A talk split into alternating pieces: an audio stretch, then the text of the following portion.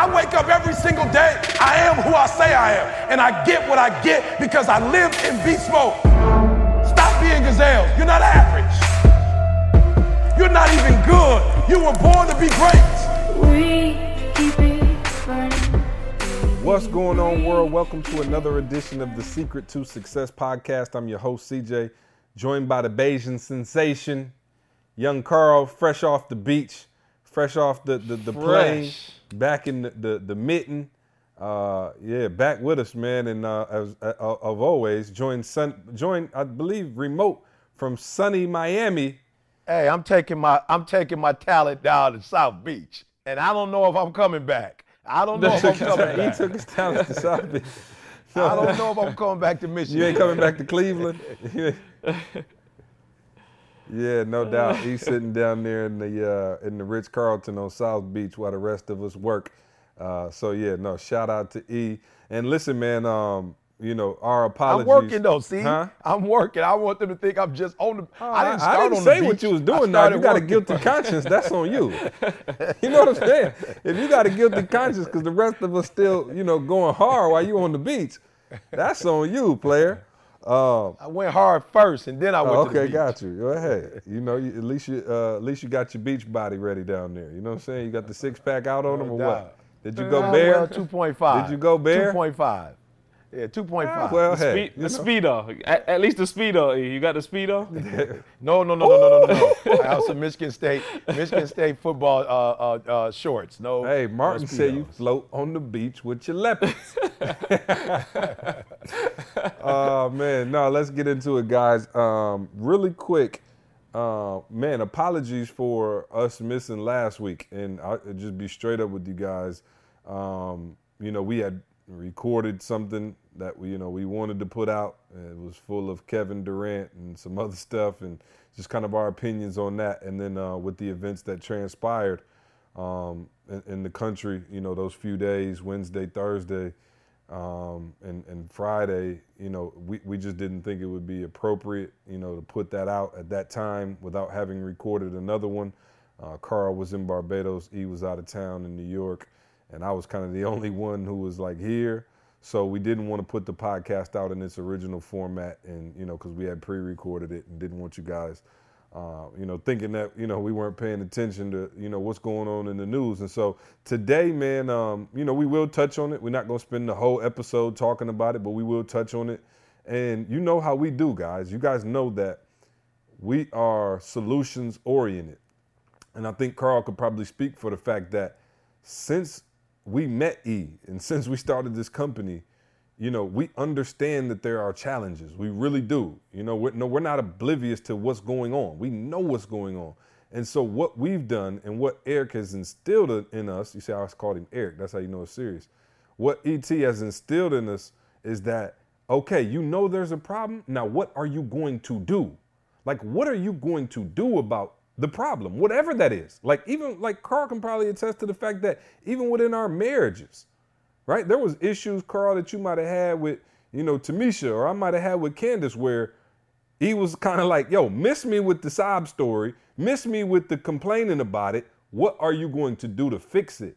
And so I think we've always taken a very proactive approach to everything that's going on in the community. So when we saw what happened last week, you know, devastated, of course, all of us. I mean, we got me, Carl, and E have a group text message, and usually it's pretty lighthearted. And, you know, for a few days there, we were just like, wow, you know what I mean? Like, we, we saw it just like everybody else, devastated just like everybody else, and it seemed like it just kept getting worse. And, you know, the one thing that, you know, I want to talk about today is for real solutions, because that's what, you know, how we were raised, if you will, was, you know, to kind of talk about the solution. And so it kills me when, you know, everybody, you, you, you can do all the posting, you can, you know, you can, whatever you want to do, vent your frustrations, everything. But at the end of the day, what are you going to do? Right. And another thing that I'm looking at is like, you know, we we posted, uh, you know, and I'll let E kind of speak on the Instagram post, but we kind of posted, you know, our thoughts. That's the thing you have to do. Like everybody has to post something. Like if you don't post something on Instagram to show that you're paying attention, you know, you- you're a terrible human being. And I think it's worse even for celebrities. Like everybody's waiting on their tweets and their posts. And I think it's kind of crazy because for me, I'm like, I've never looked to somebody else to see, okay, sh- how should I be feeling? And I've never waited on anybody else to provide a solution so that I could provide a solution. And so the way I said it to when people were calling my phone because we were out of town, we didn't do the podcast, we didn't post anything, you know, initially, you know, and be, and that's because he was out of town and you know still getting his thoughts together and everything. You know, we didn't want to just, oh my God, you know, we're gonna post something up just to make everybody feel good. But the thing I, you know, told people when they asked me, well, what should we do? I said, well, what do you do? Right? In a situation like this, when when this type of devastation is happening, people always say like, "What are you gonna do?" What? And I say, do what you do. If you if you're an artist, like paint something. You know what I'm saying? Paint a mural that can inspire people. If you're if you're a singer or a rapper, like make a song that will inspire people. If you're a chef, like cook something for the local kids in the community. Like what we do is inspire and motivate and teach. And so that is where we use our gifts.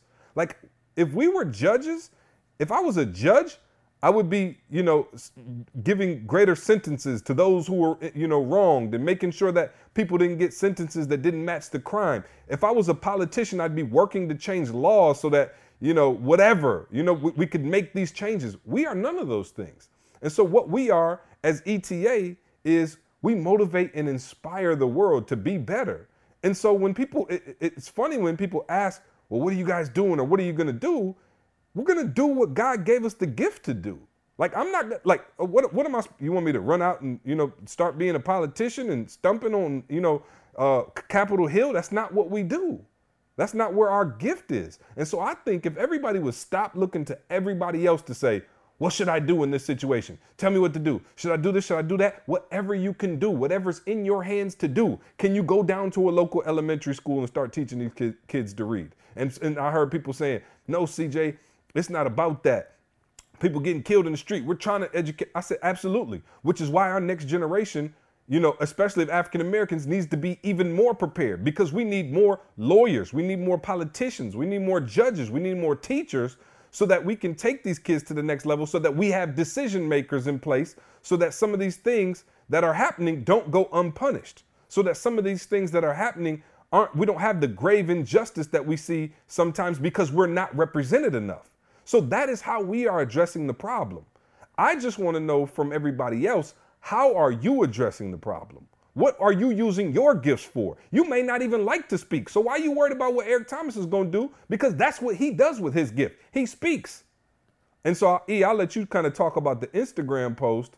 But he posted, for those of you who haven't gone to Instagram, go to Instagram, ET the Hip Hop Preacher. Go on Instagram and, you know, back, I don't know, five or six days and look at the post. Matter of fact, let, let me read it, E, if, if I could do that. Let me read it because I want to make sure people who are listening to this um, have context for, you know, what we're talking about so it makes sense. But it was funny because you know, I, I had talked to E, and you know, he was like, "Man, he was like, he was like, I'm same as you. See, everybody keep hitting me up, and I'm kind of confused because I've been doing this for so long. I've been doing this for 25 years. So, you know, when people ask me what I'm going, what am I going to do, I'm going to continue to do what I've always done. And so, um, the picture of, of the post is a picture of E with a BTC shirt on, which is Break the Cycle, which is you know the old you know nonprofit that we had when I initially met E that he had for years and years and years. And so it was I don't know how many years ago, but long before I've known Eric and I- I've known E 10 years now. And so this must have been 15, 16, 17 years ago. There's a picture on the top with E and he's speaking to some kids. And then there was a picture from the Saturday before the first um, murder um, and on the bottom. And so there's two pictures. and both pictures, he's with the kids in the community. You can tell he's, you know, giving back, doing what he does. And the post said, "Everybody keeps asking me what I think. I think the same thing I thought 25 years ago when I started my work in the community. I knew something needed to be done, and more specifically, I knew I had to be a part of the solution. By spending times, time in elementary schools, middle schools, high schools, and juvenile just, justice facilities, I'm giving back.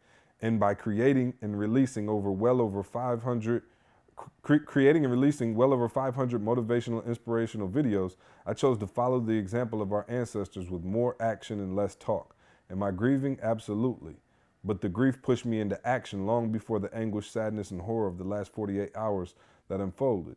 I'm not a politician, mayor, police chief, detective, or a judge. I use my gifts to push people towards leading a phenomenal life. What are you allowing your grief and gifts to produce? Here's a pic from almost 20 years ago, followed by another from last weekend before the latest trage- tragedies. Discouraged but not defeated, ET. And so, with that being said, E, I, I said my piece. Um, you can kind of go from there. Yeah, well, the first thing I want to say, see, I think is important, Carl, is we, we can't allow uh, this devastation to divide us. And I think that's the biggest problem. I think what I'm running across is everybody who believes we should march believes everybody should march. You know, everybody who believes uh, in legislation it believes that everybody should be involved in legislation. You know, and so I want I want us to be careful that we do not allow this devastation to divide us, but that we allow the devastation to unite us. And what I mean by that is Martin Luther King decided to march. He decided to lead sit-ins.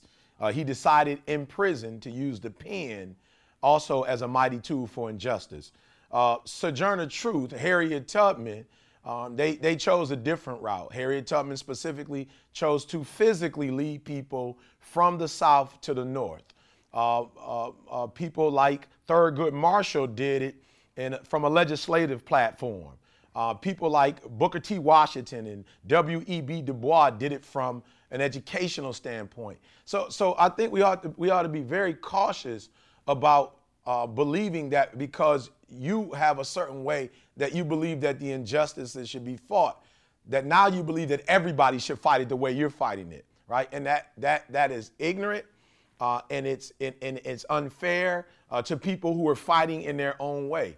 You know, so I, I wanted to say that first and foremost. We cannot uh, disrespect or disregard uh, the way people decide, you know, to fight you know and as long as individuals are a part of the solution and not a part of the problem we can't um, we, we can't we, we can't say how they should go about doing that all right? Uh, the other thing i want to say that i think is very important see is that people have to understand that you know like you said man i've been doing this since i was 13 years old. Somebody asked me et what are you going to do vocally? I'm not going to do anything vocally all right, I'm not going to do anything vocally. That's not.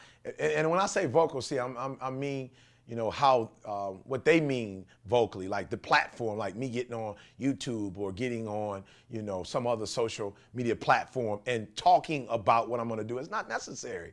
You know, I'm going to do what I'm going to do. And so again, since I was 13 years old, I was a part of a voter registration initiative. My mother had me not only involved in that initiative, but I was also studying candidates and understanding how I could use my vote and encouraging other people to vote to bring about change. You know, uh, when I was in college, I started a uh, personal and spiritual development program that lasted over 10 years. Matter of fact, it's still going on at the university level now. You know, after that, see, I was teaching a GED program and helping some disadvantaged students get their GEDs and then going off to college. You know, came to Michigan State, we run an Advantage program, an initiative that helps kids from the inner city uh, matriculate uh, and, um, uh, and, and uh, graduate from the university level. Now uh, we're in a position where we have interns every year, where we're giving jobs. You know, so guys, we've been we've been doing this thing, and not not just one injustice.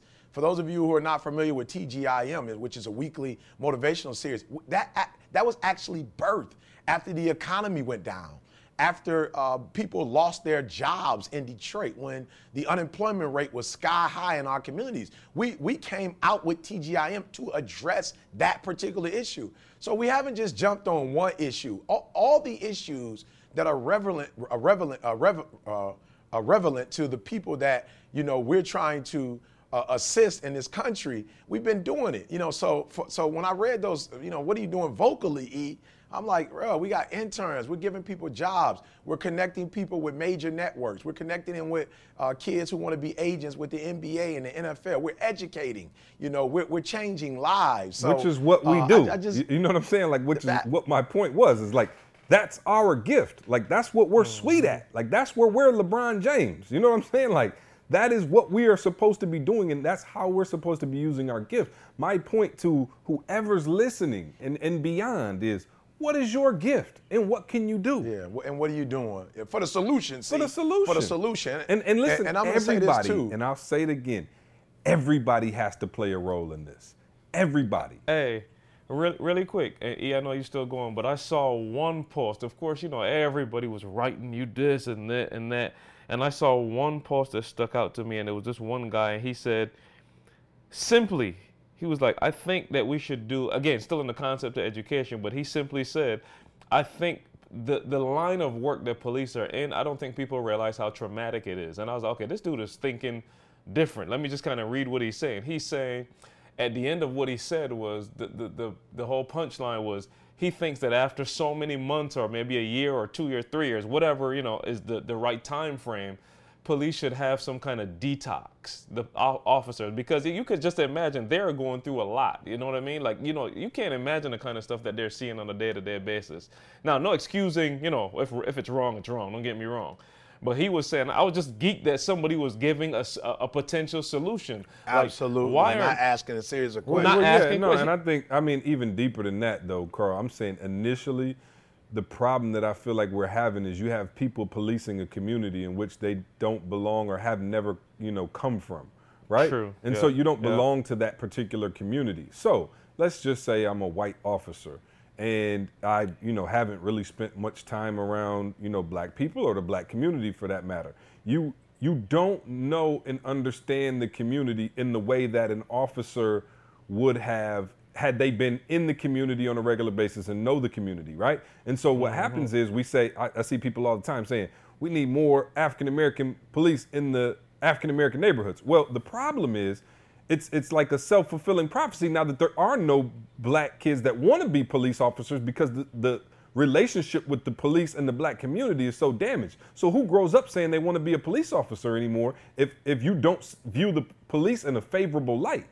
Right? We don't have that. And so what we need is we need retraining on these type of things. I saw a post that said, you know, this is how different, you know, the the the first initial incident might have went had it been a community police officer who knew the area. When they said, you know, Alton is outside, you know, or somebody's outside this particular store selling CDs, you know, they're saying he's acting erratically, please go check on it. What if the officer would have radioed back and said, hey, I'm on my way over there. That's Alton. He's cool with the guy who owns the store, usually a pretty mild mannered dude. Let me go over here and check this out. How different do you think that situation might have played out? Like, why didn't these officers know him? If he stood outside of that store every single day, all day, they said, selling his CDs, the owner was cool with that, but yet the police apparently never saw this guy before. And so, when you don't have the, the, the type of interactions with the community, then that leads to hostile situations when you have people who don't understand each other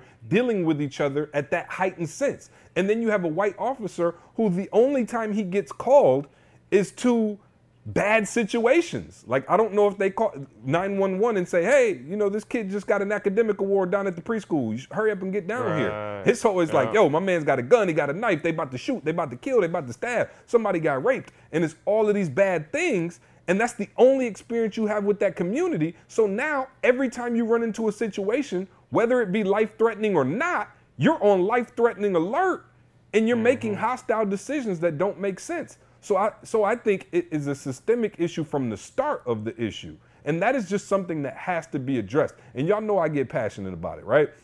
And and and to those listening, most of you know I, I just, you know, racism to me, I mean, I'm gonna just be real. It's the craziest thing in the world, just being half white and half black. My mom is white, my dad is black. I'm close to my white side of the family. I mean, super close and close to my black side of the family. Although I do identify as a black man in America, I do have a dual experience just in terms of, you know, family atmosphere. But obviously, you know, the way I'm seen through the world is as a black male.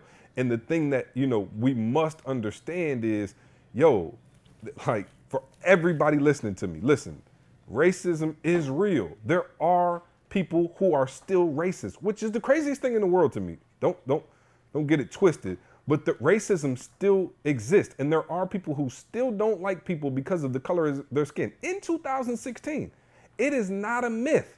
I said before on the podcast that if you're white, you don't get to decide whether racism, racism is real or not. And the reason you don't get to decide is because you don't have the experience, and there's no way to recreate that experience for you right? And now it's the craziest thing to me because think about this, guys. My grandmother who is a German Catholic white woman. She's dead now. My grandmother was nervous about my mom dating my dad and was upset by it. And not necessarily because she was racist, although she obviously, you know, wasn't thrilled about the situation, but because she was worried about what people would think about her daughter marrying a black man and, and, and how the world would view them and how tough they were going to have it. Right. And I remember before my grandmother passed, I remember my grandmother apologizing to my dad and saying, Wow, I'm closer to you than I am all my own kids. And my grandma had, you know, 10 kids. And she was saying, I'm closer to you than I am to my biological sons. And I'm so sorry for ever feeling like this. And so we have a situation in this world where it is real. Like what the, the, the, the things that blacks are and African Americans in this country are feeling are real. Like I told the story, like, yo, I've been pulled over and had guns drawn on me for absolutely no reason. I have, as a black male in this country. Now, has it happened every single time I got pulled over by the police? Absolutely not. But there are real experiences that people are going through and they're threatened by these things. And that's why if you if you disagree with it, I don't care if you're white, black, Hispanic, it doesn't matter. It does not matter. If you disagree with it, you have to do your part in whatever you can do to stand up against it. E, if I'm not mistaken, when the social rights, uh, uh, civil rights movement happened, things really went to another level when it was caught on TV, some of the injustices, and then a lot of the white people started to step in and be like, yo, this is getting ridiculous. We don't agree with this. And things went to another level after that. So if you're sitting around saying, wow, you know, th- they're really going through it and this seems really bad, you have to be able to step up and just do your part in your own space. I'm not telling you you have to get on, you know, TV and go, you know, give a big speech, but I'm saying whatever you can do in your space, whatever your gift is, use that. And here's what I'm saying, see, again, I'm, I know I'm a little older than a lot of these young people who are questioning me about, you know, being vocal, but listen to me, this is not new. Now, it may be new to you. Right, right. Because you saw it on Facebook, because you saw it on Instagram, because you saw it on Twitter. This is something that is a part of the American experience, right? right? And and I say the American experience because I've been to Australia, and and and, and, and it's not a reality in Australia. I've been to Canada. It's not a reality in Canada. But what I'm saying to those of you who are who are questioning people, number one, do your part, and then do me a huge favor. Don't do your part during this time frame. Only. If you're going to if, if you're if you're going to do something do it. Do it for the next uh, 365 days. Do it for the next five years. Do it for the next 10 years. And i'm not bragging but i have been working over 20 years to help create solutions for this problem. So so so uh, excuse me if i'm not as vocal but I can show you kids who've graduated from high school and who've graduated from college and who are now in the professional realm, who work with President uh, in the cabinet with President Barack Obama, kids who are in the NFL, in the NBA, kids who are working at your local um, rental car or local high schools or middle schools. We can show you the young people who we've provided programs, initiatives for, and who are now productive citizens right now in the United States of America. So do me a favor. Don't don't do this for six months and question me. And I've been doing it for over 20 years. Don't don't don't look for my comments on Instagram. My comments will happen uh, in the office where we're helping these interns. My my my vocalness will happen uh, when I'm invited to speak to police and to the military. See see see that's what I'm saying. I'm saying go on YouTube. We we we have been invited to the military. We've been invited to talk to police officers. Like this isn't something we just started doing because it became important to you today. This has been important to me since I was 13, 14 years old. Yeah, no doubt, man. And I think, you know, as we go through this, man, the, the more people that stand up and say, yo, this is not right, you know, it, it, it's the, the, the further we'll be along in the mission. And, you know, like I said, man, for me, just the craziest experience. Like, can you imagine people being racist towards you when you half white and half black? You know what I mean? Like, imagine the feeling I get. Like you know, you know, my and this is like this is what I say is real. Like my brother had picked me up from the airport, and this was like you know a couple years ago, and he picked me up from the airport, and we're driving down 96, headed back to Lansing, and there's a uh, uh, police officer's got somebody pulled over on the side of the road and on the right hand shoulder. So of course, you know, you get over to the left hand lane. So two lanes. We get over to the left hand lane to give them, you know, more space, a little bit more buffer room on that side. And the guy and and the police officer is walking back to his cruiser, and I see him look dead at us. You know, you rubberneck a little bit when you see somebody got pulled over. Hey, what are they doing? What happened? You know, whatever. And I'm looking, and we like he looked at me, and I looked at him, and we saw each other. And we kept driving. I didn't think anything of it. And about maybe two minutes later, literally, he pulls us over. He's up, you know, I'm, I'm looking at my brother. I'm like, he's like, yo, I got the cruise set at 70, speed limit 70 miles an hour. And we both had our seatbelts on. I'm like, yo, what's the deal? My man approaches my side of the car, super aggressive, like, where you going? Where you headed? I'm like, whoa, what? I'm like, bruh, relax. He's like, where, where are you coming from? I was like, my brother just picked me up from the airport. And so he was like, Do you know why I pulled you over? And I was like, No, I honestly don't. He was like, You have a crack in the windshield. And I and I'm not even gonna front. Like I said, I don't condone anybody doing this, but I let my man have it. Like I literally, I was, I was so hurt. I was like, bro, you mean to tell me we going 70 miles an hour, two lanes away on the freeway in the middle of the day, and you saw a tiny crack like this in the windshield? My man was like, that's why I pulled you over. It's illegal to have that license and registration, everything. We gave, uh, mind you, we gave him all of our stuff. He came back to the car, and I, I let him have a piece of my mind. Like I literally, you know, let my man have it. I was like, yo, I, I, I took it. You know what I'm saying? You hate to be that dude, but I took it like I have a master's degree from Michigan State University. You know what I mean? I let my man have it. And um, you know, he was like, "Well, how am I supposed to know? For all I know, you could have been on your way to the Capitol to blow the uh, Capitol building up." I was like, wow. But that is the type of mentality I'm talking about. And you guys understand something. I'm the president of a multi million dollar company. We have built a, a, a company that's impact millions of people across the globe. I've been to Australia three times. We've toured in London. Like, do you understand? Like, and I'm getting profiled in this manner. Like, so imagine kids who come from a different community and don't have a voice at all. Imagine the way in which they're being treated. I'm being treated like this in my hometown where I'm like kind of a prominent figure. I'm not saying I'm a huge deal, but a big enough. And I'm being treated in this way. And so, like I said, like it's real, guys. That's the thing that people need to know. It is real. No, like nobody's making up injustices. Like, I'm, like I said, I have a half white, half black experience fully. I have no reason to try to play up anything. And that's not the only time it's happened. So, like I said, for me, I guess if more people would step up and acknowledge it, and I think, you know, because we have come so far, I think a lot of people think, okay, it's gone. You know, obviously blacks can come in the restaurant and sit next to me and they can sit at the front of the bus and it doesn't, you know what I mean? So the ov- the super overt might be gone in a certain way and people think, okay, we don't need to do anything any, anymore. But the reality of the situation is there are still injustices that persist in our community that we have got, we have got to as a community, everybody together say, yo, this is wrong and we're not standing for it. And so, um, yeah, if you guys got anything else, I mean, I don't, I don't want to spend the whole podcast. No, no, you know, I could go 10 That's podcasts straight. Oh, yeah, no, but that's, no. you know what I'm Yeah, saying? That's neither here nor Yeah, there. no, I think no. it just hits me, guys, just because, like I said, my experience. Absolutely. You know what I'm saying? Like, yo, I grew up in Lansing. Lansing, like, for those of you who don't know, look it up. Like, Lansing, my hometown, Lansing, Michigan, is the mixed white black capital of the world. Like, so I don't know if I'm saying that correctly, but mulatto, which is, you know, half white, half black, there are more mulatto people in Lansing, Michigan per capita than any other place in the world. And like, yo, I was like, when I read that, I was like, wow, because I remember Candace, you know, she came from Detroit. Detroit, like 99% black. And she was like, she was like uh, volunteering at a, a middle school or elementary school in Lansing. And she was like, yo, do you know every single kid in my entire class is brown, like with curly hair? And I was like, welcome to Lansing. And, and so, you know, I grew up in a space where there really was no such thing as racism, to be honest with you. Like, like in my own community, like there wasn't a lot of racism. Like everybody worked for, you know, GM.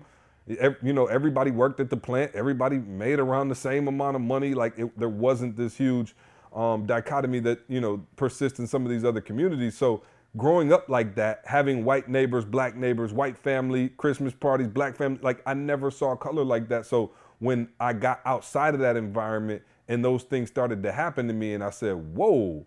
Like the rest of the world is not like this place. There's some things wrong, and you know those things are still wrong, man. And um, Yeah, so whatever you, you can t- do. You're taking me back. You, I was gonna say, see, I mean, just to recap, you're taking me back, see, because I mean, you could understand the perspective that I have growing up in Barbados. It's Mm-hmm. a 99.9% black country. I remember a couple kids Except the tourists. down, except the tourists. You know what I'm saying? Literally, except Mm-hmm. the tourists. I remember seeing, literally, I could probably count on my hand the amount of white kids at our school. But we, it was you never even knew that they were a white kid. Like it was just n- such a non-issue. So imagine me transitioning to up here, and I'll share one story, see, because you took me back there. I was walking Saturday afternoon outside, beautiful summer day in Michigan. I'm walking. There's an overpass that, lit, was kind of close to the apartment that I stayed at, and I'm walking down there, just you know, just enjoying the nice afternoon. And I promise you guys, it's the weirdest. I just had this weird feeling about me. I'm like, you know what? I'm going home. Literally, I'm like, you know what? Let me just turn around and go home. I was, I was probably about 15 minutes from from where I lived.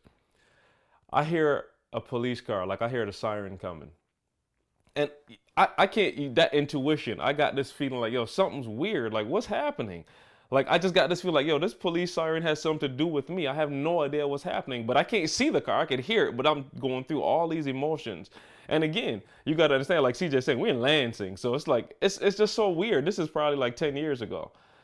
I am walking and this cop jumps out of the car. He, I mean, he pulls up, comes down, siren blaring, pulls up, jumps out the car, literally pushes me on the front of the car, makes me put my hands behind my back, and he asks me, What am I doing?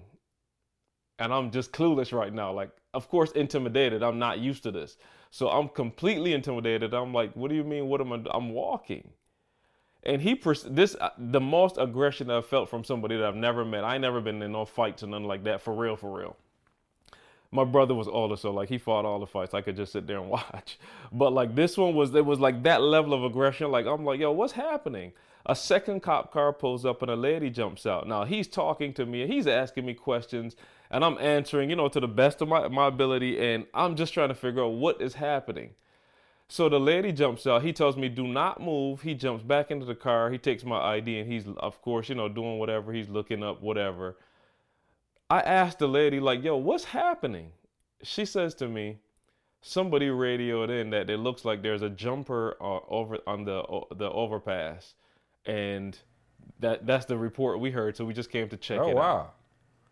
But here, here go my thing. Goodness Do gracious, if- understand- If I was about to jump, that's a, that's a hell of a way to treat a, a man who about to jump off the bridge. Like, I'm about to jump off Right, a bridge and you come at me me with that level of aggression. You, you, you understand what I'm saying? So right, I'm like, for yo, me, I'm you could you come understand. with the TLC. it's the weirdest dynamic for me to think about it. And and back to what you said. See, I think just just training is just I, I don't know how you would go about doing it. And well, here's here's one other question I got to ask you guys. What are the criteria for becoming a police officer?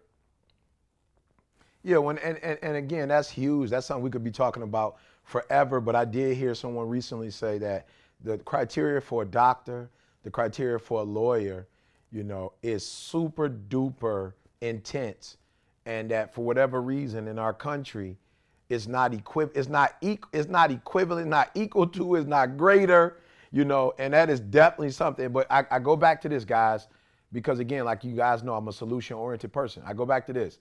For those of you who have felt the injustice in every any way you felt it vicariously through someone, you've personally experienced it. This is why we have to be in it for the long haul.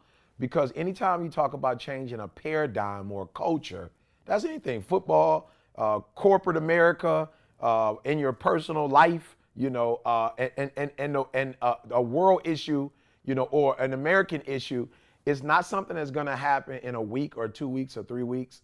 You know, uh, it's something that is going to require time. Now, I will say this though, and I'm gonna be honest, and I know some people, you know, will will probably debate me, but we have had some progress, and we will continue to have progress. Remember what I told you: where your focus goes, your energy flows. And we know countless of students who would not have graduated from Michigan State University had we not had our program. You know, we know um, thousands upon thousands of people who've watched TGIM and have been inspired to go back and get their degree, go back, fought cancer, you know, fought depression and suicide. So, so what we cannot do is allow the actions of those individuals who are not, you know, or who do not have our mindset and who do not understand life as we know it, we cannot allow them to make us look at everything as a dark cloud and nothing positive is happening and there's no hope and you know what? No, we cannot. We there. Let me tell y'all something. We have a we have uh, a, a, a number of people out there, you know, who do not represent a number of people who uh, do not understand our vision and you know ahead of our direction. But we believe that so much has happened since we could just tell you as as as a company, a minority company, we'll just tell you how blessed we are and what opportunities we've had. You know, with C uh, going to college, uh, Carl being able to go to college, I'm able to go. Our my children, you know, so we we do want you to be hopeful. We don't want people to, um, you know, to think that there is no light at the end of the tunnel. That we're not going to be able to get through this. That this is too devastating. That eh, here we go again. No, uh, in, the, in, the, in the words of Dr. Martin Luther King and in the words of the Negro spiritual, we have, you know, in many regards overcome. Do we have some more overcoming to do? Absolutely, we do as a country. But from this ETA family, listen to me, do not give up, do not give in. If you're a solution oriented person, just don't give me six weeks to a month. Let's continue to fight as long as there's breath in your Yeah. nostrils. And I still believe, E, that that that most and police officers and people alike, humans alike, I still believe in the good of all humans. Most Absolutely. police officers are great police officers and really intend Yeah. to do their job at a high level and care about people and respect people and all of those things. And to all those people who saying, "Oh, forget the police," all of that, like for real, the actions of a few cannot dictate what you feel about them as a whole. Just like you don't want when one bruh go in and rob a store and acting crazy. Just like you don't want them to say that's how all black males are. We can't turn around and do the same thing to the police when uh, some bad apples, you know, make some bad choices and then put that all on them. We can't do it. Like, like, like, be for real. So, um, E, I, I love what you said there. For real, we we are optimistic. We're just a glass half full kind of kind of company, kind of people, and we're gonna keep pushing forward, man, and, and trying to spread sure. light and being Yeah, positive yeah, as we can. And um, so yeah, man, that's that's it. I think that'll wrap it up for that, guys. We still have you know some things that we want to get to. Um, you know, I had a ton of stuff. You know, now that we missed a week, uh, we got to jump into some other stuff. But um, each one teach one, each one reach one. You know what I mean? Keep let's keep pushing this thing forward, man. Be positive, spread love. Um, real quick, let's go to let's jump into Ask ET a little early. Um, we have a ton of questions, you know, in the inbox because it, you know, built up over two weeks. But let's go to Ask ET, and Ask ET is uh, brought to you by BreatheUniversity.com. Uh, of course, you guys know what we're doing at BU. Just some amazing things. Um, we are literally going to the next level. Carl, Lightspeed, how, how long? What's the update? Give us the update on when we gonna even go to another level.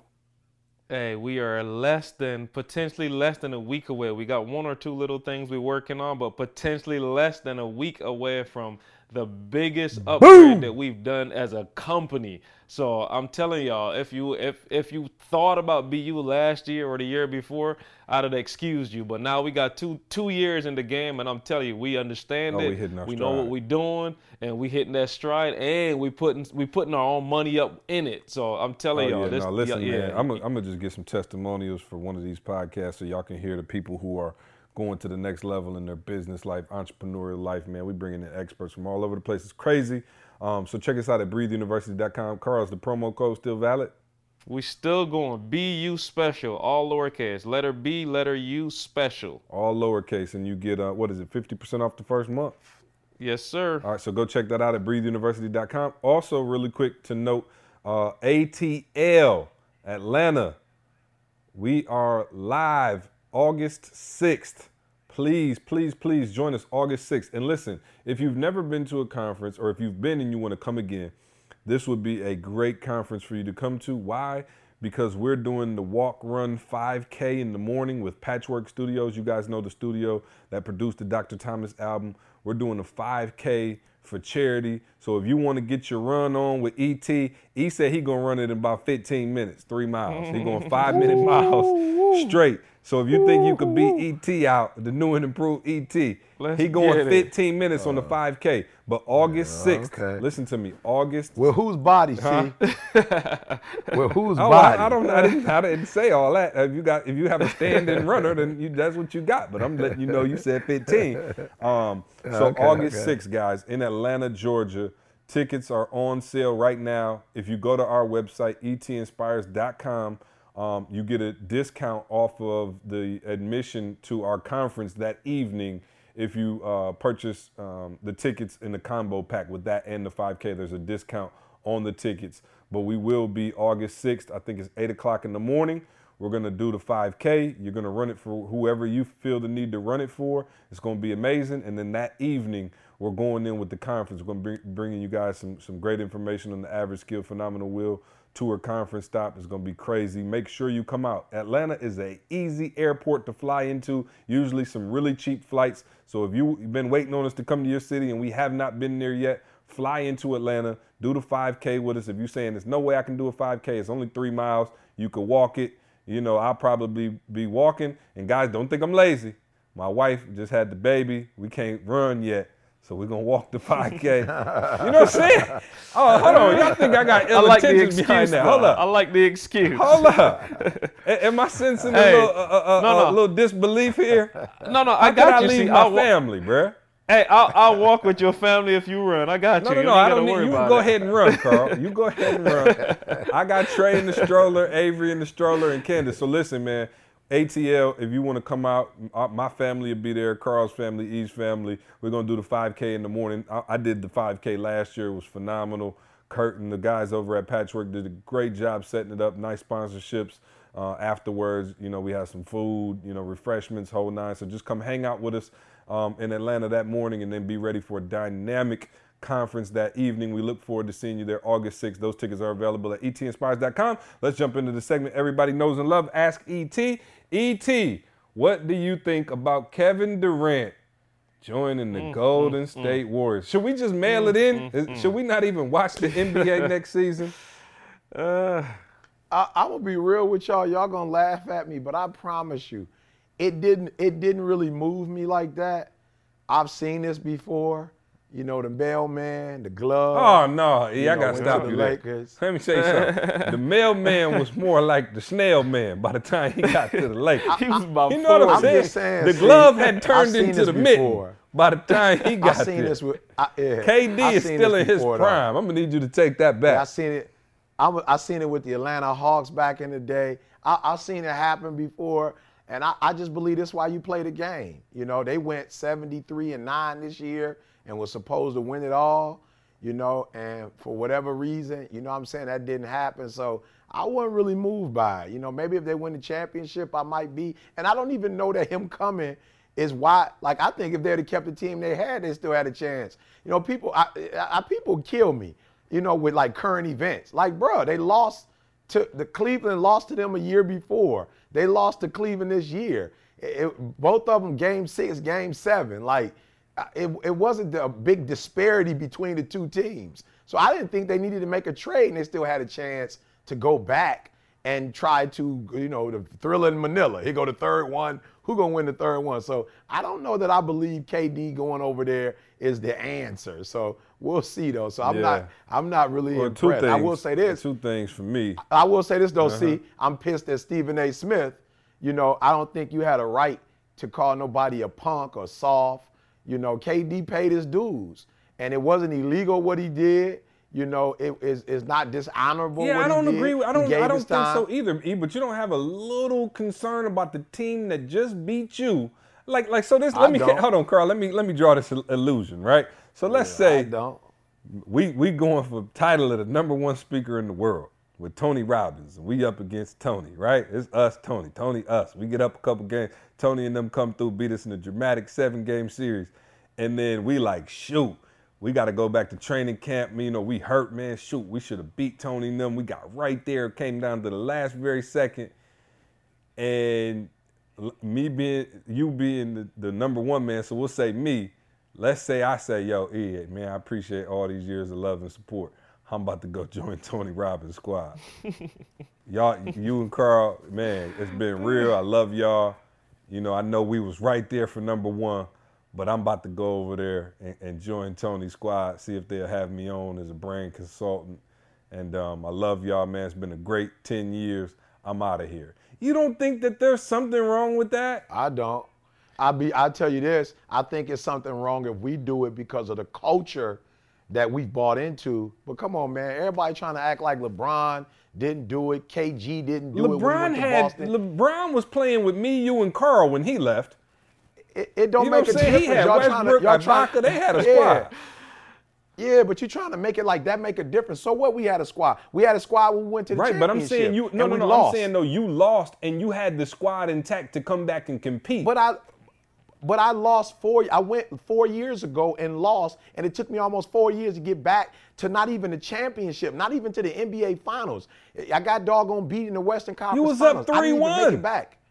But I, but I was in the NBA Finals and I didn't make it. So what makes me think? Now I ain't even been back there in four or five years. What makes you think that this team is gonna get me back there again? It's well, not the gonna team, happen. well, you the to main finals. guy on the team. You need to be thinking you gonna make it happen. Well, let me just say this. I, and again, in a generation, y'all can make up all these scenarios. KG left and went to a winning squad. LeBron left and went to a winning squad. Nobody talk about what you left, what you went to. You went to a team to win the finals, and you went to Boston and you won one. You was tired of Minnesota. You was tired of Cleveland. You went and you won one. K, so the fact that KD team is better, should that make him stay? No, it should make him stay. He wants to ultimately do the exact same thing that these other dudes have done. That's lead a team to go to a ch- team that's going to get him a better chance to win a championship. I don't know, man. Especially to the team that just beat you, though. That's the thing that Who like you didn't go to like the You- Spurs or nothing. Like you went to the team, y'all was up three one. Like you know how devastated you must have been. Why didn't that just push you to be like, yo, I'm going back in the gym, and I promise you, I'll never have this feeling again in life. It's see, it's not. It, it would be one thing if you said it was it was like out of the culture. It's what these kids do. They transfer from D1 teams to go to another team. Now don't I make it right, though. Gen- This this generation is what they do. AA team. You got AAU kids who leaving one high school to go. It's a part of the culture now. When I was growing up, Tony Dorsett was with Dallas. Isiah's was with the Pistons. Nowadays, other than Kobe Bryant and and um, the, Mr. Fundamental Tim Duncan, all these guys are switching. You can't even buy a jersey no more. You can't even buy a trading card. They all moving around every doggone year. So KD is not the first one to do it. It's a part of this culture. It's something new that these kids. LeBron even said it. I like to play with this person, this person, this person. They would have never. Isiah would have never played with Larry Bird. Larry Bird would have never played with Michael Jordan. It's a new brand. I'm not against these kids, but it's a new culture, and they all are going where they have the benefit of winning a championship or making good money and an endorsement. So I can't be mad at my man. He doing what the rest of them doing. So in, in a weird sense, all it is is that we've just gone to a more selfish society. I mean, bottom line, like I'm going Ah, to look out for my intention. you didn't I hear mean, it that's from what me. it is. Well, I'm gonna You tell you like this: me. that one championship LeBron got beat out with, with, with Cleveland that he got. I guarantee it. Trump he could have won 25 rings with Miami, and that one he got for Cleveland would have been sweeter. So if so, if KD go there next year and win with Golden State, I don't see how you can be fully like, yes, I finally Right, did right, it. yeah. But we I'm a didn't- champion. But we were saying the same thing about LeBron. We were saying the same thing about LeBron when he left to go to Yeah, Miami. a- We didn't know absolutely. he he coming came back. back. and redeemed himself. So KD, you got four So years K- to get your butt so- back to uh, OKC and win one for them too. Absolutely. Absolutely. And I'm saying the And so odds of that give him his happening is slim to none. Oh, But, slim to but the, none. what, what was the odds of LeBron? Oh, I knew he doing was it? coming back. It was slim Oh, to I, I, none. yeah, I, I, it's not far fetched for LeBron to No, come back. You knew his but heart for was him to still win in a Cleveland. champ- No, I did. I was not was sure they could win the championship because I, I, I mean, you heard about how we talked about Golden State all year. I just didn't think it was possible for them to beat Golden State, but he stepped up and did what he had to do, and they did. So I agree with you on the championship, but I knew he would go back and try to get one for Cleveland because you can't just leave your hometown devastated like that and never come back. And so he did. But I'm saying like, so E, let me this KG scenario. is the man. Next year they go on. KG let's say they is the win 75 games. They go 75 and seven. Yeah. They run through the Yeah. playoffs, and I'm talking about they putting Yeah. up 170 a game. KD win the chip. Does he feel as good winning that chip as he would have if he was in OKC? Oh, Absolutely LeBron, not. let me tell you something. LeBron looked like he was enjoying when he won his in Miami. He don't look like he was having no issues. But it- we were it's not the starting to Now, same, I compare asked yeah. the question. Ba- I didn't It's say the is he gonna be happy. The question was as happy. how happy was LeBron when he won in Miami? I don't think. I, I think if you had, I Uh. think if we had LeBron here right now, and say, "Yo, be real," scale of one to hundred, the Cleveland championship versus the two Heat boys. He'd probably be like the Heat boys at a five, the Cleveland one at 199. I guarantee you. That one for Cleveland. Why? Because that's where you started. And so it did look like a bit of a shortcut. You know what I'm saying? Miami looked like a bit of a shortcut to the ring. Now you came back and got it. All is forgiven. But I'm saying KD, it looked like a shortcut to the ring. If y'all win this year, That that's the exact thing where where I have a fault with it, see, because it's the shortcut to success. Now, like he said, ain't nothing illegal, but you're not grinding all it out. did the it, same. And though. by the way, does anybody KG find it did it. ironic that the new generation is arguing for the old rules and the old generation arguing for the new rules? I just don't know if anybody No on listening to the podcast have peeped that out. The ET, Mr. Uh, Fire and Brimstone, Iron Cast, Yeah. Uh, Steel Man is now saying it's cool for the team jumping. I'm Yeah, just no. saying that we've been doing it since KG, and everybody's like KG the man. He won, but he did the same thing. He brought over great players. I, and E, they I can't the even agree. championship. Yes and no, E, because uh, KG is different because he put ye How many years was he in Minnesota first? How many years was KD at OKC? He was there for nine years. What I'm do y'all saying- want? no, no, listen to Carl? the the level of though. team has to play some type Absolutely. of That, I was going there. See, I was just going there. Yeah. The, who. Again, KG had compared to had who KD had. me, you, and Carl in the starting five. I'm, I'm factoring that in, bruh. Who are you playing with? Okay, if your organization has done absolutely nothing to get a squad around you, then I'm down for you to be like, yo, I, th- it ain't never gonna work here. I gotta go. But when you have a team that was up 3-1 on a team that went 73 and 9 and broke the doggone record, and you that close to victory, I need you to come back and make it happen. Now, I'm gonna switch focus real quick because we don't want to PT it out, PTI it out too long. But the first thing that I thought about when they didn't win the ring and or, or when they didn't advance, and then when KD said he was gone, is something he told me years ago that I didn't believe in when it happened, and that was as much as he got love for Westbrook and KD, he told me years ago they would never win a ring together. Never win a ring together. I remember that. Yeah. And we had that, and I, I actually was debating E saying, nah, man, you see how cold Westbrook is, KD together, like, yo, they gonna win the ring. And E was like, you can't have two say or the sa- somebody got to be willing to take that back seat. And um, I don't think anybody ever deferred, and I think that was an issue. And you might say, oh, D D Wade and LeBron played together, but D Wade had clearly D. Wade surrendered the one spot to LeBron when LeBron Clearly. came over. And there was a clear hierarchy. So E, I'm, I'm, I got to give you your props in saying that, yo, as much as you love them individually, you never thought it would work as a collective unit, and and we would always compare it to you, I, and Carl in that, like, yo, E is the clear, undisputed leader of the company. Now, I do a lot. In, every, In. I remember one time. Remember that one time I was speaking at the conference. I was going in for like a half hour straight and didn't get a ball to E. And E always be telling me to do that. Then I did it. And after the conference, he called me Westbrook. But I'm gonna let that slide. but um, but but he was always saying like, yo, the reason that we are able to survive is because me and you clearly understand. Like, yo, I'm the two man. You know what I mean? Even though I didn't, I never signed up to be a two man. I am definitely Right. the Scottie Pippen on this team, and, and I got and I'm okay in that role, and I understand it, and that's what has- has allowed us to have that success. Carl coming in, he like, yo, I'm Ibaka. You know what I'm saying? Or, or I'm Dennis Rodman. I'm that third man, that Scott, you know, Jordan, doubt. Scottie, and then I'm coming in with Rodman. Carl gonna rebound. He gonna play defense, do all the dirty stuff don't nobody else want to do, and that's why we have been, you know, had that success as a unit because we don't have the two-headed monster, and you know that ends up fighting each other sometimes. And I think the biggest reason KD probably left is because as much as they said, "Oh, we cool, that's my homie. Yeah, no, we best friends, brothers." Ah, everybody in the media got it wrong. I think that that tension that you spoke of E years ago um, was probably their their greatest undoing at the end. Yeah. Not Yeah. not to belabor it, see, but Kobe and Shaq. I'm just saying you you got Yep. that as a track record. Oh, yeah. You know, Flat it, out. it ain't gonna work. Yeah, It just ain't gonna work. Kobe and Shaq, and then if anybody saw the 30 for 30, which I was so late on, but I did want to watch it. I, I ended up catching it. The um, the Orlando Magic one with Shaq and Penny. Same thing happened yeah. to them. Same thing. Yeah. Yeah. Yeah. So It just ain't gonna work. yeah. All right. Cool. So that's our that that that'll, I guess end our. Oh, and shout out to did we talk about Denzel getting drafted by the Bulls? Shout out to Denzel. Um, I think we did. Yeah, I think we did talk about that. But he got picked up by the Bulls, um, and so shout out to him and all the Spartans. You know who made um, the NBA team, summer league, No whatever. doubt. Shout out to y'all. No Um, doubt. let's go to another question.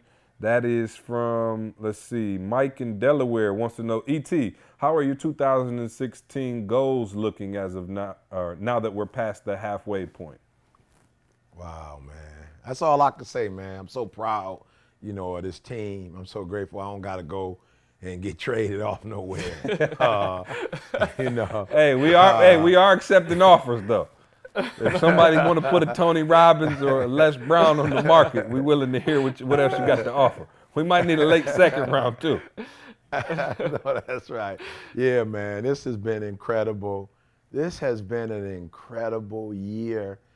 And the only thing, it's only one thing that we have not accomplished that we set out to. And it's not because we haven't had a gazillion opportunities. It's just we're not desperate, you know, and we understand our value and we're to wait it out until we get the best opportunity. So this has been a phenomenal year for my wife's health, a phenomenal year in that I'm an empty nester, you know, a phenomenal, uh, phenomenal year in terms of the quality of engagements and the impact that I'm able to have on the world. And like I said, it's all my team, man. You know, all I have to do is get up and speak. They really set the, the table, set the atmosphere. Uh, if you've been watching the TGIMs, listening to the podcast, like this has been the most phenomenal and productive year we've had. I think we've gotten more done in half a year than we've gotten done in a full year in previous years. Yeah, yeah, and I think we- we're starting to catch our stride and, and working smarter. Like you know, a lot of the you know our, our previous years guys were spent in that exploratory phase, and so we had a lot of a wasted movement, if you will.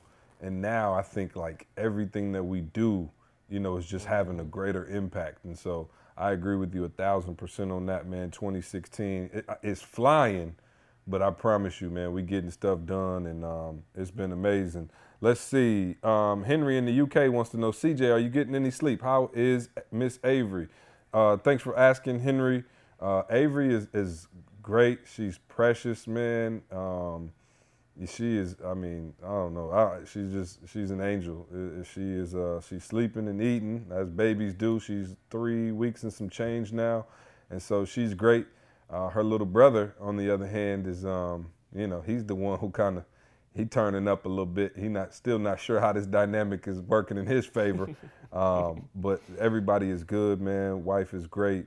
Uh, family's good. Ready to take them up to Michigan to see the rest of the family here uh, um, for the boot camp next week. Um, so yeah, thanks for asking. Um, Samir in South Africa wants to know, Et, how do you know when it's time to take a vacation? Samir, E lives on vacation. I just told you, bro. I know that's right. He's. I know He's in the right, Ritz Carlton recording this podcast on the beach right now with, with, with valet wine service. You know what I'm saying? What, what do you mean? When is it time? He live on vacation. I know that's right. And and I'm hoping one day you will too. well, some of us still got to Um, do the dirty work. you know what I'm saying? I was talking about her. I was talking Oh, about oh, for sure. Yeah, no doubt. Hey, Yeah, not, not uh, to think, E, but remember that quote? No, we saw a quote when we were in Phoenix, I believe, and Yeah. it said, "Live What he life just on said. vacation, man." And Vacation, you could speak to it, but it changed your perspective just in terms of being. well, uh, yeah, yeah. Go for Well, it. I, hey, well, I'm trying not to make it a uh, theoretic. I'm trying to actually practice that joint. Actually, vacationing is for when you completed your goals and right, right, right. get out of here. He done been to New York. He all in Brooklyn shopping. I in Miami on South Beach. Yeah, yeah. No, I would say this to you. Um, you should automatically, when you're younger, like C said, uh, you know, when we were just getting started, it was something that you know wasn't necessarily on our brain. So I, I used to have to force the guys to say, hey, at this particular time, you know, hey, Carl, you might want to go to Barbados or you might want to take your girl. You know what I'm saying? Like, I think you have to schedule it in, in, in the earlier years, like your formative years of like your career. You got to kind of, you know what I'm saying, like as you're building your brand and deciding who you are and all of that, you're just not going to have enough time to think about vacation, you know? So while you're forming that company, just say every six months, you know, uh, twice a year, you know, the third quarter, the fourth quarter, when things aren't not, you know, and then like for real though, as you are um, establishing your identity and your company is really starting to take off, I think at that point it should really be scheduled in. You know, like it should be a part of your vision statement. You know, it's a it's a part of your 2000 and you know whatever that year is goals. Because because because it's important to push the refresh button. You know, it's important. You're only your your health, mental, emotional. You're only as good as your mental and emotional health. You know, so you got to take care of yourself. So I, I do believe that um, at least you know once or twice a year you need to do something where you can just get away. And then I believe you know for those of you who are new, you should probably just go to maybe a hotel like a staycation. You know, but find a nice hotel where you and your family can go to and just get away from your house and maybe get away from your like you know daily routine and even if you have to do something in your local town you can still take a break get a massage you know pedicure manicure your wife whatever shopping going out to eat but just shut everything down you know from friday to monday i think would be a good practice John in Australia said, "Et, do you ever get nervous? You seem so confident all the time." Hey, John, let me tell you something. He called me nervous last week uh, when, when he almost burned the house down. oh i know that's right Yo, i know that's right yo, E, please tell the people how you almost uh, uh, set your whole house on fire and had to Well, can we do cancel an Let's engagement and rush home Yeah, with the well, fire well, department did. at the house. Well, I did. I did cancel the engagement, but uh, uh, he said almost. I did cancel. it. Well, almost burned the house down. Canceled the engagement. Yeah, almost burned the So- house down. Yeah. So why don't we do this? Because I really do want to get into that whole piece, and I, as a lesson in Okay, there. okay. So why don't we do that? The Okay, we'll save it for the next one. We'll save it for the next one. All right, I got one more then. So we'll say, hey, so make sure y'all tune in next week to find out how the hip hop preacher almost burned the house to the doggone ground. And I am not playing. Uh, We have visual proof that Carl can put up on the website. Um, real quick, last question. Lord have mercy. Jesus. The last question comes from Muhammad. He says, ET, what audience would you like to address that you have not had a chance to address yet? Hmm, Interesting question. Yeah, I thought that was a real good question. Yeah, I like to. I like to um, address my uh, Latino, um, you know, community in Spanish. I took courses when I was in college, and I always felt in my spirit that that was something that I needed to master, and I didn't. You know, uh, I did what I had to do to finish, you know, school, get a good grade in that course, um, but I really didn't. You know, I didn't 120 that. I'm gonna be honest. I didn't 120 that, and it's something that haunts me even today. You know, I'm constantly thinking about the opportunity that I had to learn the language and not knowing what I know now when I worked at Michigan State University. I'm in Miami, like CJ says, a lot of work that I do. Shout out to the Latino community. Um, I have, man, you talk about believing in our brand and philosophically, you know, holding true to 120 in the grind. I mean, it's unbelievable. You know, so I do regret that I didn't learn the language because I think I would have a much closer relationship, you know, with a lot of the students that I work with, you know, if I would have embraced, you know, the language fully. So uh, if I get that opportunity one day, that would mean I had learned to speak the language fluently. So that's the, that's probably the population, how long to, the long to speak to one day that I haven't had a chance to. And I know, of course, you know that there are kids who, and people, you know, from, you know, Cuba or people from Mexico or people from Spain, even though that's a different, you know, dialect, whatever, that I have spoken to who speak English, but I'm saying in their native uh, tongue, I haven't been able to do that, and that's one of my dreams. Good answer to a good question. All right. Um, well, yeah, we're going to wrap it up here and get into ET's Nugget of the Day. Uh, again, guys, you know how we do, man. We appreciate all your feedback. Go online, leave us a review at iTunes, man. Let us know what you think of the podcast. Leave those five stars for us so we can get that ranking up.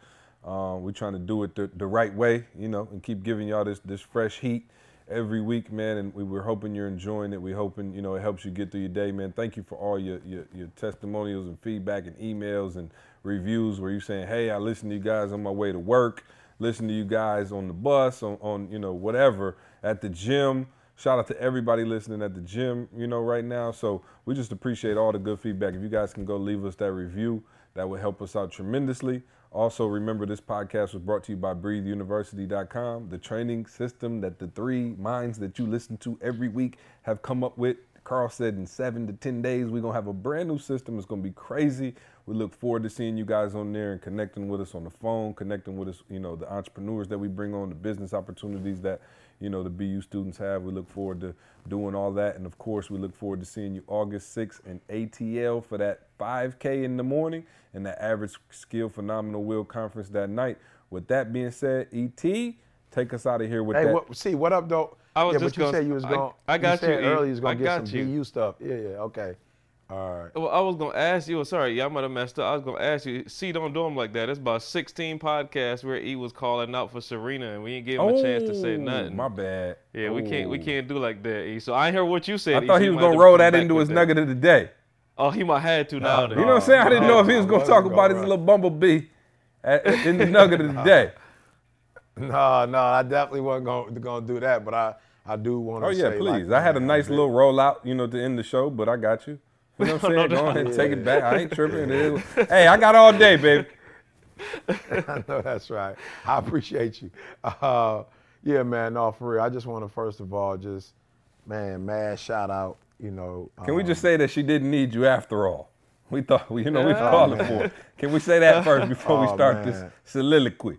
I'm so and, and I'm so grateful that she didn't. Um, I promise you, I'm so grateful. Y'all know my man. Y'all know my love, man. But let me say this, man.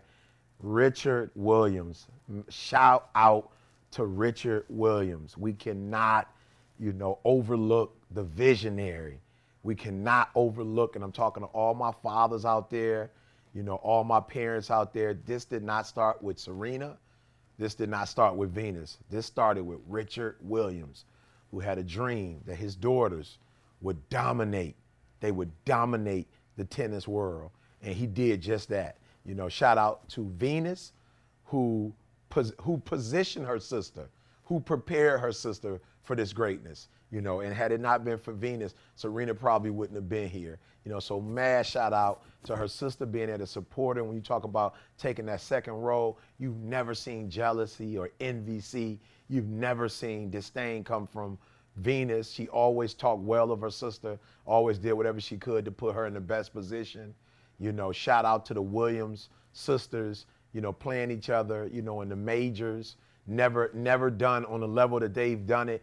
Uh, Seren- uh, both of them have gone through medical challenges, and Venus has bounced back from her medical challenges to be the oldest uh, tennis player to ever play in the um, quarterfinals and the uh, semifinals, you know, of a Wimbledon.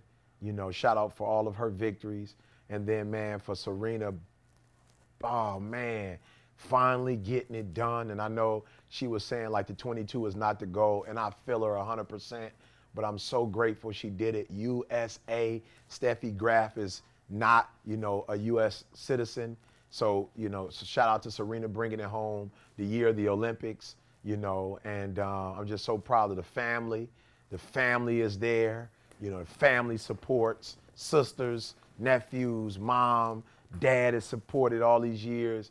And then, man, shout out to Beyonce, man. You know, one strong sister coming to support another strong sister, you know, and being there uh, during the time, you know, she won the Wimbledon and just showing up to the actual games. Um, and so, man, I just want to just the Williams family, just man, mad shout out.